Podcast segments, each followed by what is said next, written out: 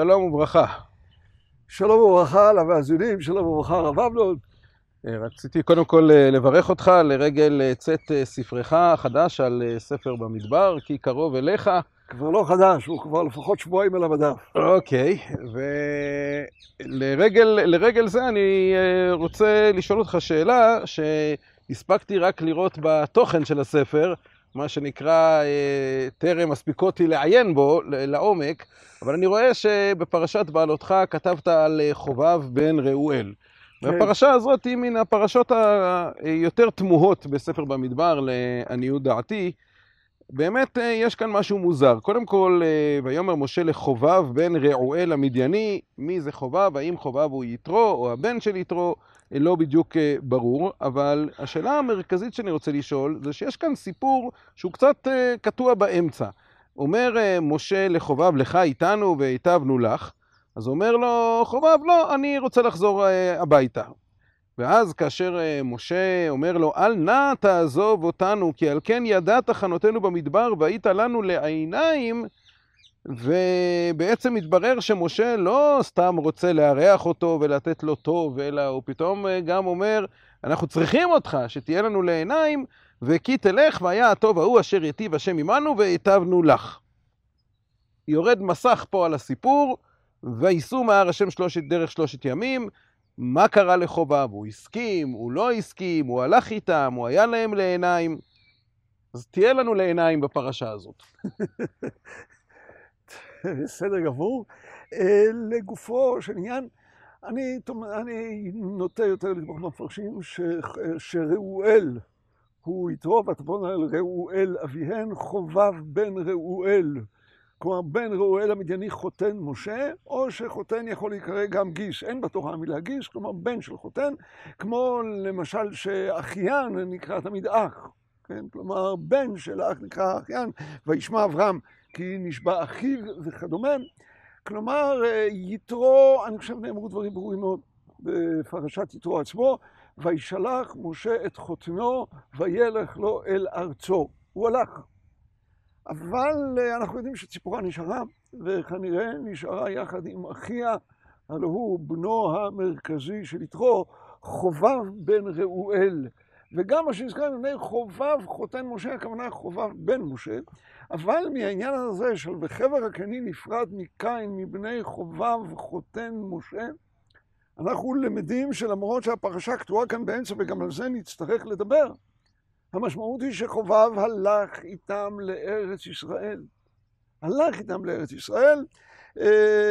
רש"י מביא פה את חז"ל שנתנו לו את דושנה של יריחו. אני רוצה לומר על זה כמה מילים בדבר הזה, ואולי באמת ניגע רגע בספר שופטים על קצה המזלג, על קצה המזלג.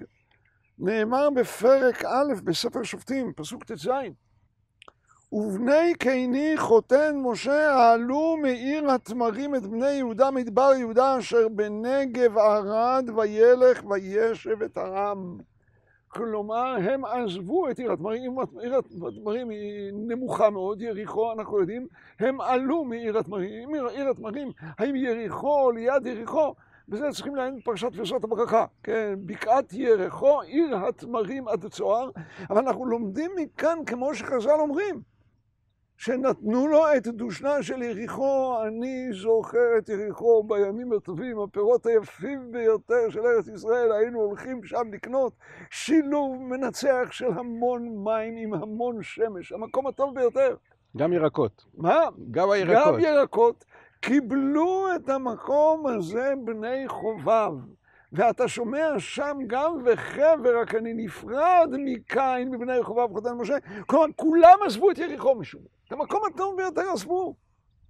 וחובב הלך צפונה, ויראת עולו עד אלון מצעננים אשר את קדש, הלך צפונה שם מול סיסרא, ואילו בני קני חותן משה הלכו דרומה, כלומר לאותו מקום שאנחנו יודעים שיאמר בסופו של דבר, ויאמר שאול אל הקני לכו סורו ורדו מתוך עמלקי, כלומר הם חזרו למדבר יהודה, למשפחתם הקודמת לאזור עמלק.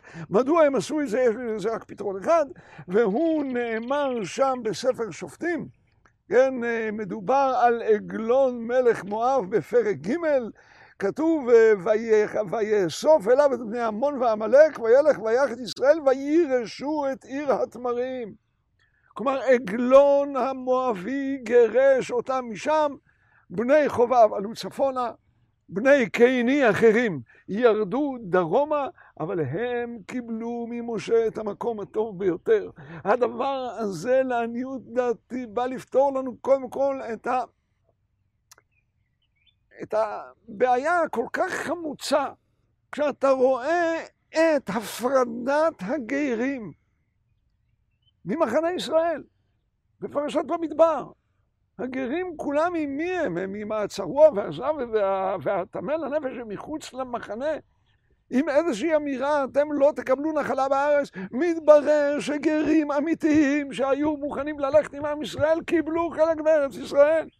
צריך לדעת שהיו כל מיני גרים, גם כאלה שברחו ממצרים בגלל שמצרים הייתה חרבה בעקבות עשר המכות, טרמפיסטים שחיפשו נחלה חדשה, אליהם אה, התייחסו בהסתייגות. אני אגב לא מאמין שהם שרדו את גזירת חטא המרגלים, הם לא נשארו 40 שנה, אני מעריך שהם התפזרו לכל מיני מקומות או שחזרו למצרים. אבל אנשים נאמנים, גרים נאמנים, שהלכו יחד עם עם ישראל, קיבלו נחלה וקיבלו את הנחלה הטובה ביותר. הקדוש ברוך הוא אוהב גרים.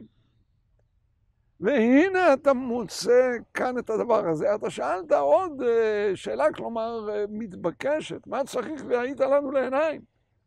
השם הולך לפניהם בעמוד ענן להלכותם הדרך, ולילה בעמוד אש להעיר להם. מתברר שזה לא ככה. כנראה עמוד הענן ועמוד האש הלכו איתם בחלק מן המקרים, ולא בכל המקרים.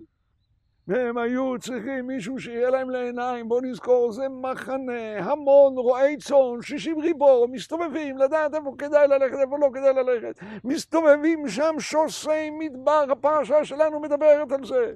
מה, זה סתם ויהי בנסוע אהרון ויאמר משה קומה השם ויפוצו אויביך ונוסו משנאיך מפניך אויבים ושוסי מדבר מסתובבים שם בכל מקום. צריכים אדם שמכיר, שיודע מי אוהב, מי ידיד, מי אויב כדי ללכת איתם. חובב ליווה אותם בסופו של דבר, דברי תורה אתה צודק שעניים כאן אבל עשירים בספר שופטים, ליווה אותם, קיבל את הנחלה, בני קיני קיבלו את הנחלה למרות שיתרו עצמו חזר למקומו, והנה, היו תוצאות טובות יותר, טובות פחות, כמו בכל ספר שופטים. אנחנו יודעים את זה. טוב, אה, תרשה לי להעלות אפשרות אחרת. אמ, אני דווקא רואה בכך שהסיפור נקטע באמצע אה, איזושהי ביקורת על המשפט שאומר אה, משה לחובב, והיית לנו לעיניים.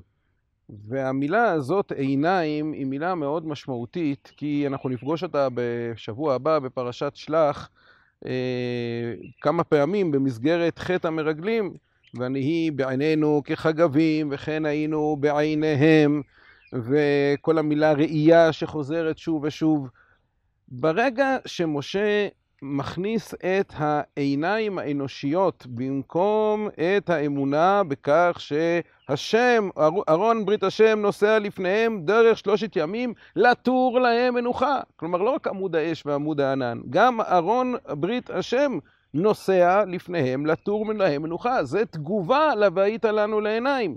ולכן כאן בעצם משה בפעם הראשונה מביא איזושהי ספקנות, איזשהו טיפה חוסר אמון במערכת האלוקית שמלווה את עם ישראל, ואומר, והיית לנו לעיניים, זה אם מתחילים להכניס עיניים, אז יש גם את העיניים של ישראל ואת העיניים של המרגלים, עד לסוף פרשת שלח, ולא תטורו אחרי אה, לבבכם ואחרי עיניכם. לא תטורו אחרי עיניכם, אה, מאוד אה, מזכיר לנו כאן את אה, היית לנו לעיניים מול ארון ברית השם שנוסע לפניהם לתור להם מנוחה.